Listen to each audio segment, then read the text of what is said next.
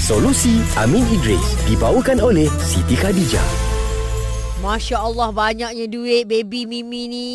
Hmm. Kita dapat WhatsApp. Mimi Ha-ha. hantar WhatsApp. Dia Ya. yeah. kata orang datang melawat baby dia ketika kelahiran baby. Ya. Bagi duit dekat baby. Lepas tu dia angkat baby tu punya bahu belakang tu kan. Penuh duit. Oh, Ui, mandi duit tu. Ah, selit dekat budak-budak kan. Hmm. Um, masalahnya boleh ke duit tu hmm. diselit dekat baby? Hmm. Adakah itu cara yang beradab? Ya. Okey. Uh, satu lagi, uh, boleh ke kalau duit tu mak baby tu nak guna untuk akikah? Ah. Oh, duit orang Eh. bagi baby Orang bagi baby. buat uh, buat kekah. Ah ah. Okey okey. Macam mana Bagus. Okey, pertama slate duit kat baby tu ia adalah satu uh, adat Ada. yang Eh, tidak bercanggah dengan agama, carry on lah. Ah. Kan? Ah, boleh lah ya. Boleh tak ada masalah Tradisi lah. lah tu. Ah, dia tradisi yang tak bercanggah dengan agama, it's okay. Nampak tak? Hmm. Okey. Hmm. Ya. Yang masalah ialah bila ada tradisi yang bercanggah dengan agama, ah, yang tu tak okey. Okey. Okey, yang ni Baik. okey.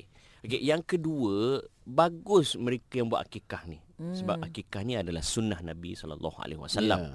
Okey. Persoalannya, boleh atau tidak kita menggunakan duit hadiah untuk baby tu hmm. untuk akikah? Okey, ha tu. Okey, di dalam um, para ulama Syafi'i berpendapat pelaksanaan okey pertama pelaksanaan akikah ni adalah sesuatu yang uh, dituntut ke atas al-asl al-asal iaitu siapa dia? Ayah ataupun datuk. Kerana dia wajib untuk me- me- menafkahi bayi tersebut Ayah ataupun datuk. ataupun datuk. So Okey. okay. kalau tak ada ayah, datuk lah. Datuk, Datuk dia lah. tu kira uh, bapa kepada ayah lah. Bapa pada ayah lah. Ha, Okey. okay. Itu dia panggil al-asal di dalam um, uh, mazhab syafi'i. Okey. Mhm. Mm. Cuma timbul persoalan. Kalau nak guna duit hadiah tu untuk akikah boleh atau tidak? Benda ni dijawab oleh Al-Imam Ibn Hajar Al-Haytami. Dia kata apa? Dengan betul-betul eh. Tidak boleh bagi seorang wali ataupun ayah melakukan akikah menggunakan harta anaknya. Mhm. Oh. Ha, dengan betul-betul. Ah. Ini kerana sembelihan akikah adalah bersifat tabarruk iaitu menggunakan wang sendiri. Ah. Bukan wang orang lain apatah lagi wang apatah lagi wang anaknya. baby tadi tu. Ha, baby tadi. Namun sekiranya dia menggunakan juga harta anak tersebut kerana sebab yang tak dapat dielakkan mungkin Yelah, duit tak duit cukup dan tak sebagainya cukup. kan. Betul betul. Maka ia perlu digantikan semula secepatnya mungkin.